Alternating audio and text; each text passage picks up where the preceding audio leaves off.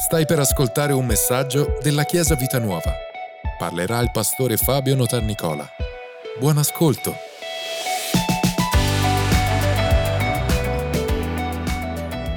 Alleluia! Questa mattina, come è stato detto, una mattina speciale. Parlo a voi due in modo particolare con la predicazione, ma vedrete che in realtà parliamo a tutti quanti e la parola di Dio si rivolge a tutti noi. Siamo nel libro del, degli Atti, capitolo 26, dove, eh, dove l'Apostolo Paolo si trova ancora una volta a testimoniare a sua difesa e per farlo racconta la sua testimonianza. La sua storia la leggiamo nel, nel, libro degli Atti quando avviene, ma poi più volte lui racconta la sua storia. Voi sarete chiamati a, a raccontare la vostra storia più volte spero non per, eh, davanti a un tribunale, però alle persone, alle persone che chiedono ma perché ti sei battezzato, perché vivi in un certo modo. Abbiamo cantato prima, questa è la mia testimonianza, è quello che il Signore fa e ha fatto nella nostra vita e continua a fare.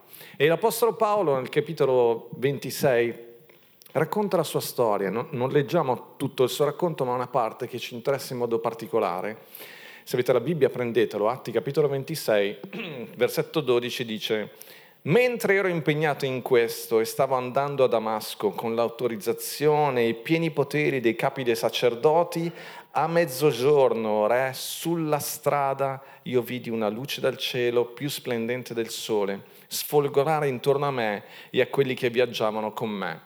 Questa frase, poi andremo avanti, mi piace tantissimo perché fa capire che che l'Apostolo Paolo, mentre stava vivendo la sua vita ed era nel massimo del suo successo, L'Apostolo Paolo non ha accettato il Signore perché era in crisi, perché avesse delle difficoltà, perché era in crisi finanziaria, perché aveva problemi matrimoniali o perché non sapeva cosa fare nel suo futuro. Assolutamente lui era lì e stava facendo il suo lavoro, pieni poteri, piena autorità, aveva potere, aveva eh, forza, aveva una visione davanti a sé, aveva un compito nella sua vita ed era convinto che quel compito fosse quello che Dio gli stava affidando. Per lui, lui stava servendo Dio in quel modo, era nel massimo della, um, pers- della, del successo e, e, le persone intorno a lui erano d'accordo con quello che lui stava facendo e, e quindi era veramente al top.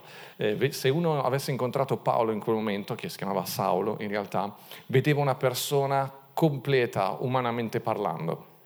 Aveva l'approvazione di tutti. Pensateci, ancora oggi noi viviamo in questo modo. Era uno che se metteva un post sul, su Instagram, in, nel giro di 5 minuti aveva 200 1200, aveva cioè, quei, quei, like che tu ti sogni anche dopo un anno che hai messo la foto, cioè lui, tutti lo seguivano e lui era uno che, che faceva tendenza, faceva moda, era uno che era assolutamente nel pieno sua, del suo successo.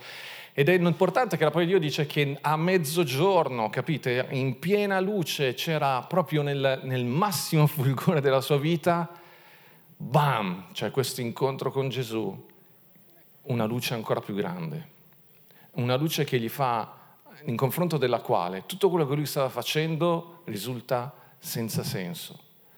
In qualche modo è quello che tutti noi abbiamo vissuto quando abbiamo accettato Gesù. Per un momento, davanti al Signore, tutto quello che sei ti sembra nulla, tutto quello che, per il quale tu stavi vivendo ti sembra assolutamente insignificante, tutto quello che, per il quale tu stavi lottando scopri che addirittura è qualcosa che sta andando contro la volontà di Dio. E in quel momento la parola di Dio dice che Paolo e tutti quelli intorno con lui caddero per terra, proprio la, l'idea, l'immagine di uno che pensavo che stava andando bene, pensavo che tutto stesse girando bene e improvvisamente tutto crolla. Una luce più grande. Un anno abbiamo intitolato il tema dell'anno più grande. Mi piace questo, è più grande. Perché? Perché Paolo scopre che c'è qualcosa di più luminoso, in confronto della quale quello che lui stava facendo è assolutamente nulla.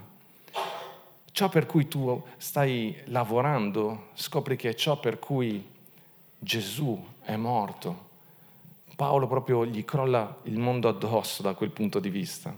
Versetto 14 ci dice, essendo noi tutti caduti a terra, udì una voce che mi parlava e mi disse in lingua ebraica, Saulo, Saulo, perché mi perseguiti? Ti è duro recalcitrare contro i pungoli. In lingua ebraica perché? Perché Dio sa come parlare alle persone. Con, a quei tempi parlare in lingua ebraica voleva dire usare un linguaggio per il quale il popolo stava in silenzio perché quello era il linguaggio della Torah, era il linguaggio biblico. Dio sa come parlare al tuo cuore, Dio sa come parlare alla tua vita. Dio sa come attirare la tua attenzione. Quando il popolo di Israele, in qualunque situazione, anche Paolo ha usato quella tecnica a volte per difendersi, quando sentivano una persona iniziare a parlare in ebraico, tutti facevano silenzio. Ecco, questa è una cosa importante. Dio vuole parlare alla tua vita, c'è bisogno di un attimo di silenzio però, un attimo di attenzione, perché non potrai mai dire, quando andremo davanti al Signore, nessuno di noi potrà dire che Dio non gli ha parlato. La differenza è soltanto tra chi ha ascoltato, tra chi ha creato un attimo di silenzio e ascoltato. Le più grandi idee quando ti vengono? Sotto la doccia, perché? Perché finalmente stai in silenzio. A parte Giuseppe che canta sotto la doccia, ma per il resto i familiari raccontano, i vicini raccontano. E, però quando finalmente c'è un po' di silenzio, che sei obbligato a stare, oppure nel pieno della notte, vi è capitato mai, e ti svegli, ti viene una grande idea, al mattino ti, non la scrivi perché dici questa me la ricordo, e al mattino ti svegli cavolo, poteva cambiare tutta la tua vita e te lo sei perso. Anche oggi Signore parla alla tua vita, parla alla mia vita. Dopo me lo segno, dopo lo farò, poi ci penserò. Non perdere il momento, rispondi, sii attento a quello che il Signore ti dice. Crea un attimo di silenzio. Può essere veramente una... Questa giornata per Paolo è stato ciò che ha cambiato completamente la sua vita. E qui dice che cade, tutti cadono per terra, ma solo lui sente quella voce. C'è qualcosa di speciale solo per lui, c'è qualcosa di speciale solo per voi, c'è qualcosa di speciale solo per me.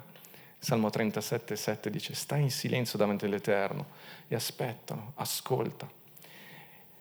E Gesù gli dice, ti è duro recalcitrare contro i pungoli, che vuol dire ti è duro continuare ad andare contro, contro la mia volontà. Molte volte ci intestardiamo nel fare le cose, nel, nel, nel, nel percorrere certe strade nell'avere certe relazioni, nel vivere certe cose, continuiamo a farci del male, ma non siamo mai disposti a fermarci e a riflettere un attimo. Dio aveva parlato a, Paolo, a Saulo in quel momento tante, tante volte, in tanti modi, ma lui aveva perseverato. E, ci, e I pungoli è qualcosa che a volte Dio usa, può usare, non, non, uccidono i pungoli, però è qualcosa che ti cercano di, di svegliare, di dire, oh, ma che stai facendo? Figurate un po' come la predicazione sulla riprensione. Dice, oh, ma niente, continui ad andare per la tua strada. E Paolo dice, chi sei tu, Signore? Prima bellissima domanda. Chi sei tu, Signore? E Gesù gli dice, io sono Gesù che tu perseguiti. Chiesa, fate attenzione.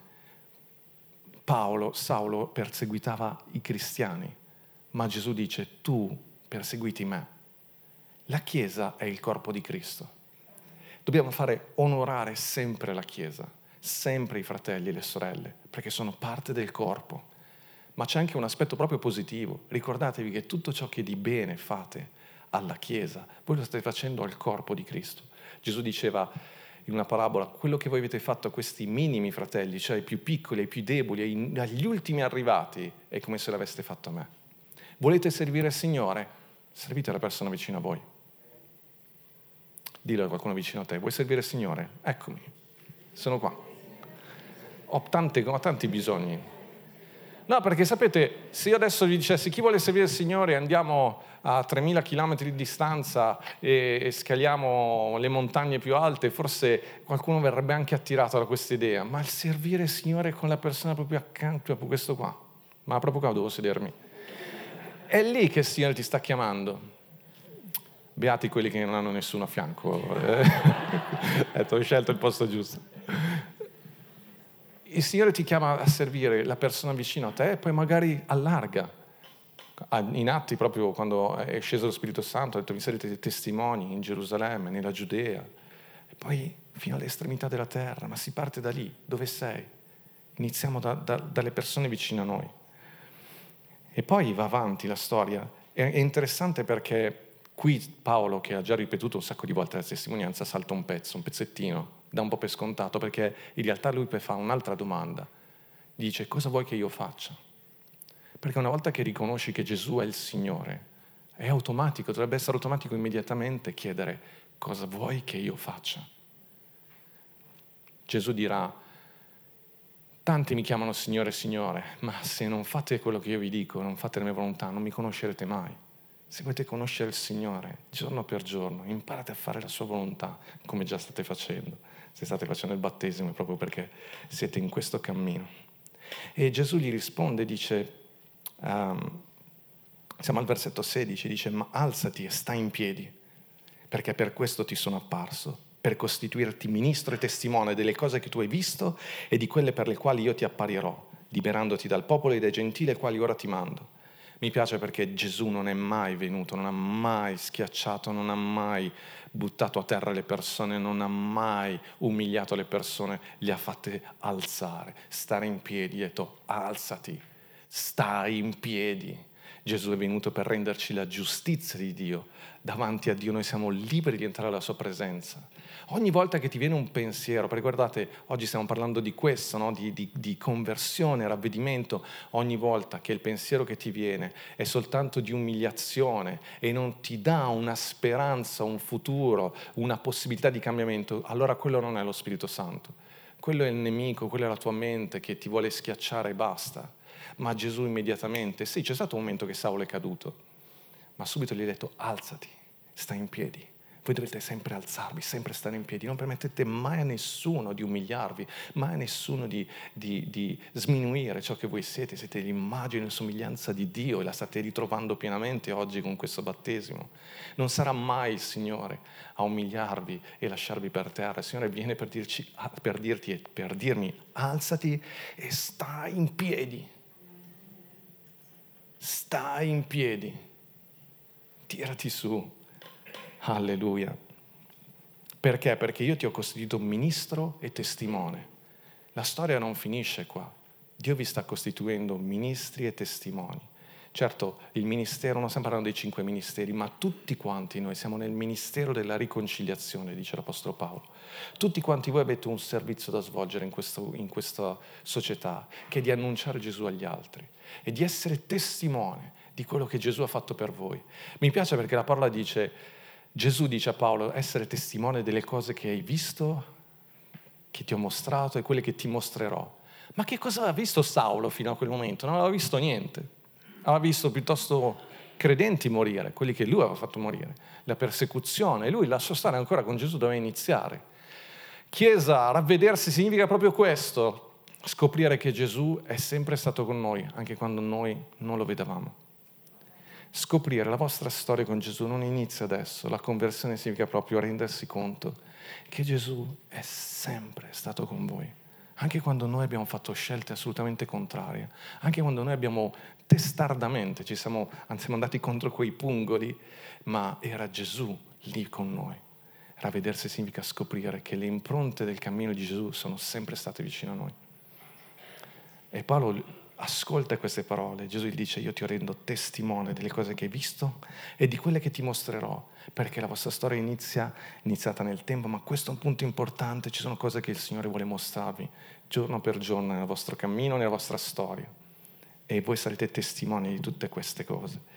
E poi perché il Signore non mi interessa soltanto salvare noi, vuole attraverso di noi salvare il mondo, raggiungere gli altri, farci entrare nella sua storia e dice questa parola meravigliosa, per aprire loro gli occhi e convertirli dalle tenebre alla luce e dalla potestà di Satana a Dio, affinché ricevano mediante la fede in me il perdono dei peccati e un'eredità tra i santificati.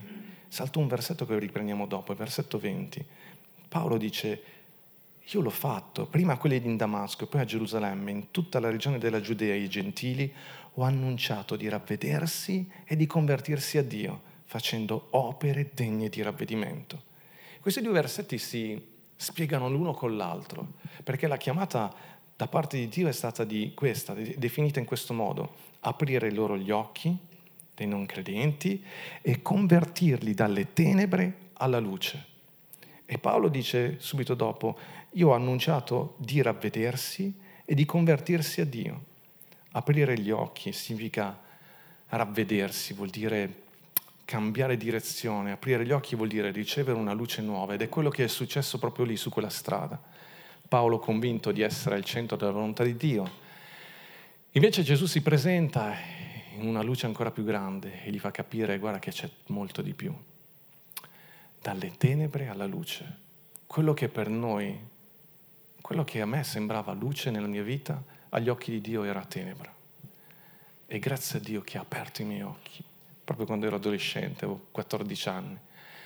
Questo significa, e questa è l'opera che Gesù fa nella nostra vita, scoprire che c'è qualcosa di più, che noi siamo creati per la gloria di Dio. Noi siamo creati per la grandezza, noi siamo creati per le cose belle, noi siamo creati per la santità, noi siamo creati per l'abbondanza, noi siamo creati per la giustizia, noi siamo creati per la prosperità, noi siamo creati per crescere, svilupparci e portare a compimento il piano di Dio per la nostra vita. Questa è la cosa più bella che può capitare, che il Signore apre i nostri occhi. Però guardate, c'è un momento al mattino, non so, oggi poi che era domenica, non so se vi è capitato, che ti svegli, sei lì, i tuoi occhi iniziano ad aprirsi e c'è una grande decisione da fare. Mi giro dall'altra parte o mi alzo? Molti di voi vi siete girati dall'altra parte, visto l'orario, scherzo. Spiritualmente è la stessa cosa. Inizi a vedere delle cose, però sta a te decidere e dire quello che Gesù mi offre è troppo importante, non posso girarmi dall'altra parte. Aprire i propri occhi, ravvedersi e convertirsi significa proprio lasciare le cose di prima e intraprendere un cammino con Gesù. Perché quello che Gesù ti offre, quello che Gesù ci rivela di Dio e di noi stessi, è così grande, così più luminoso di quello che ho visto fino adesso che, cavolo, corro verso di Lui, mi fido di Lui e inizio a camminare con Lui. E infatti la parola dice proprio convertirli dalle tenebre alla luce. Ascoltatemi, dalla potestà di Satana a Dio. Vuol dire smetterla di rimanere bloccati nelle nostre, nelle nostre paure, smetterla di viverle nell'ansia, smettere di vivere nella mancanza di perdono, nel cinismo, nella, nella solitudine. Dio ti sta chiamando a una vita nuova, completamente nuova smetterla di vivere per le cose piccole, nelle nostre bassezze, nelle nostre uh, nelle nostre cattiverie, nella nostra miseria, ma per vivere una realtà straordinaria. Fin da Genesi, Chiesa, la parola di Dio dice che noi siamo stati creati a immagine e somiglianza di Dio. Immagine, somiglianza di Dio. E Gesù è venuto per ristabilirci, per ridonarci questa immagine. Sei prezioso, sei preziosa. I tuoi peccati non ti definiscono i tuoi fallimenti non ti definiscono. Non potrai mai perdere quella preziosità perché c'è nel tuo DNA spirituale il DNA di Dio. È Lui che ti ha creato, è Lui che ti ha fatto. E sei così prezioso, preziosa che, ha, che Dio ha mandato Gesù proprio per ridarci tutto questo. E il versetto dice affinché ricevano eh, la fede in me e il perdono dei peccati è un'eredità tra i santificati. C'è qualcosa di importante. Il perdono è il primo dono che Dio ci ha dato. Il tuo passato non ti definisce più, c'è una nuova vita. Ma poi c'è una parola meravigliosa che è un'eredità tra i santificati. L'eredità significa ricevere tutto quello che Gesù ci ha mostrato, ci ha trasmesso, soprattutto entrare nella stessa relazione che Gesù aveva con il Padre. Questa è l'eredità che Gesù ci ha dato. Poter entrare in quella stessa relazione, essere figli e figli, figli e figlie di Dio e vivere questo privilegio. Quindi quello che a Paolo è successo in quella via è che a un certo punto, attraverso Gesù, ha visto l'uomo che sarebbe potuto essere, avrebbe potuto essere in Cristo Gesù. Ha rivisto per la prima volta Paolo. Da Saulo ha visto Paolo, uomo di Dio, uomo fedele, uomo vittorioso, uomo al servizio di Gesù, uomo disposto a morire, non più a far morire gli altri, ma piuttosto a morire lui per gli altri. Ha visto un uomo che non aveva mai visto prima. È come guardarsi allo specchio e scoprire che, che il progetto di Dio è molto più grande di quello che ho vissuto fino adesso, che quello che Dio ha creato nessuno me l'aveva mai detto. Nessuno mi aveva mai detto chi io realmente sono. E quando Paolo lo vede, dice, ma io lascio lascio tutto quello che ho fatto fino adesso, non, non è nulla in confronto a quello che Gesù mi sta rivelando. Gesù non solo mi sta rivelando che Dio è buono, che Dio è un padre buono, ma mi sta rivelando chi sono io come uomo. Io sono creato per amare, sono creato per sperare, sono creato per credere e per fare cose grandi per il Signore. Io sono creato per vivere nella santità, nella purezza, nel servizio e ho scopro in questo modo che la mia vita è davvero fantastica, piena di valore, importante, ma soprattutto significativa.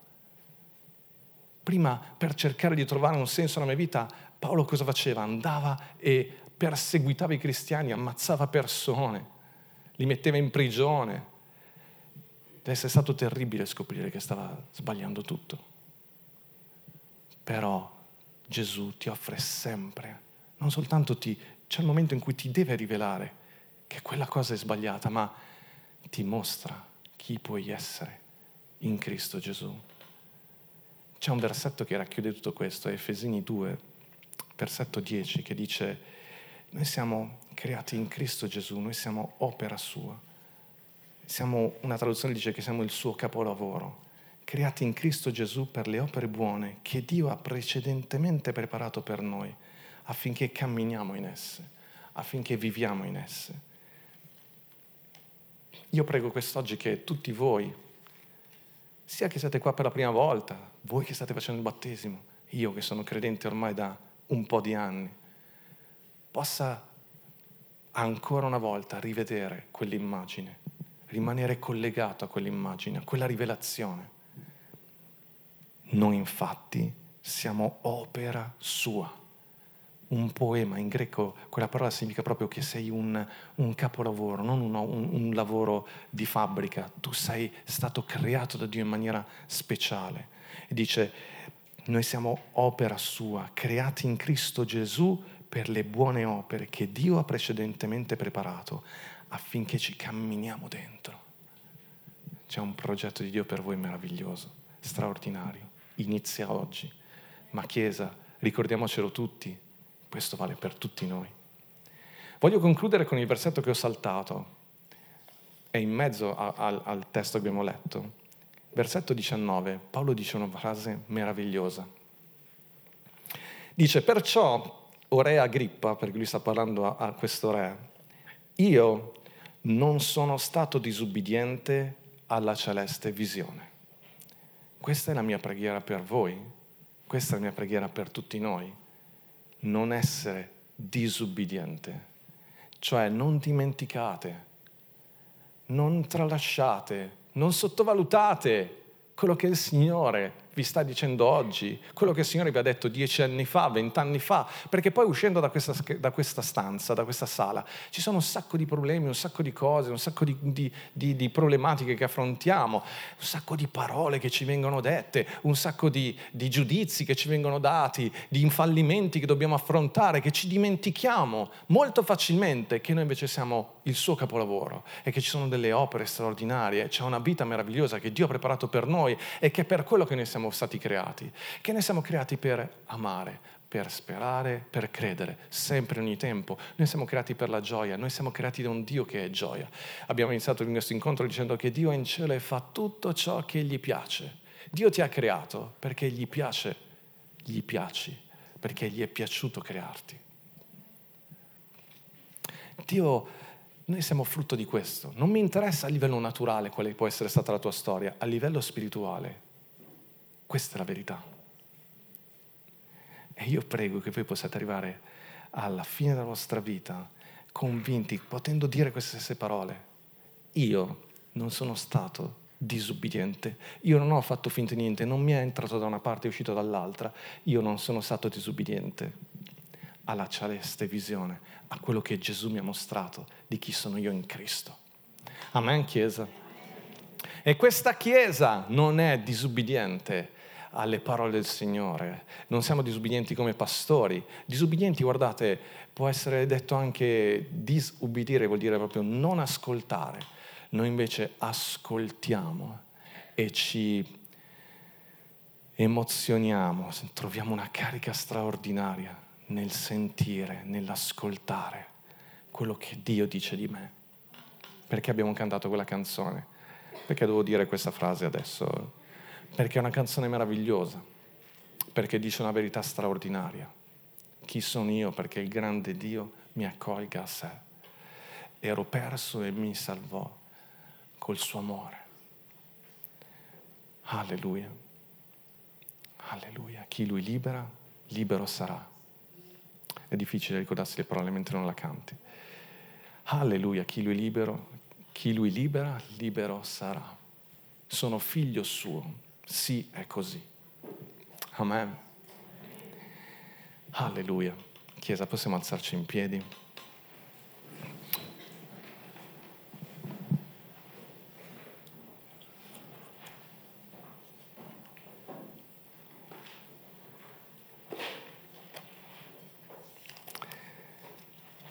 Il Salmo 1 è un salmo fantastico, voglio soltanto leggervi un versetto.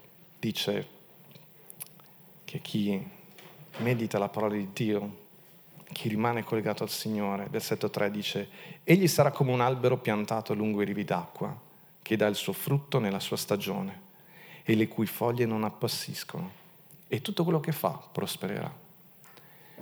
Quando ero adolescente leggendo queste parole mi sono innamorato di questo versetto è un'immagine straordinaria. Non dimenticatelo, sempre collegato a voi. Dio vi vede in questo modo. Tiffany, Tracy, voi siete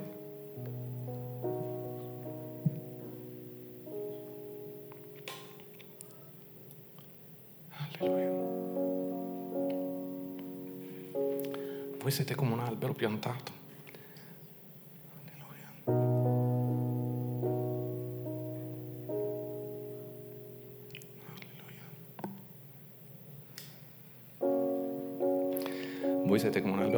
lungo i rivi d'acqua. Voi darete il vostro frutto nella stagione giusta. Le vostre foglie non, non appassiranno mai.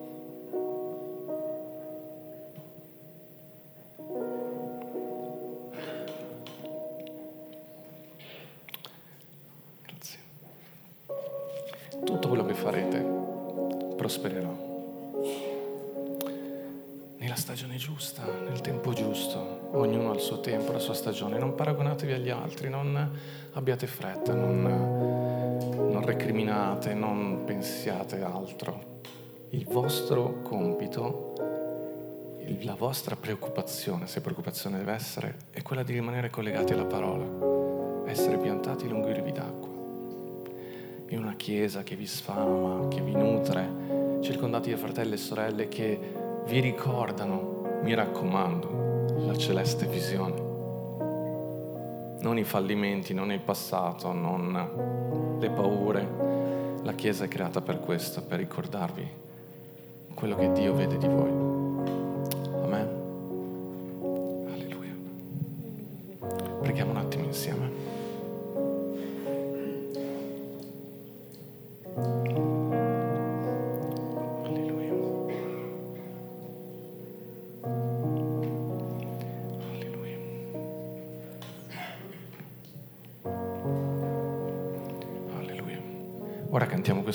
Che dichiara proprio una dichiarazione straordinaria.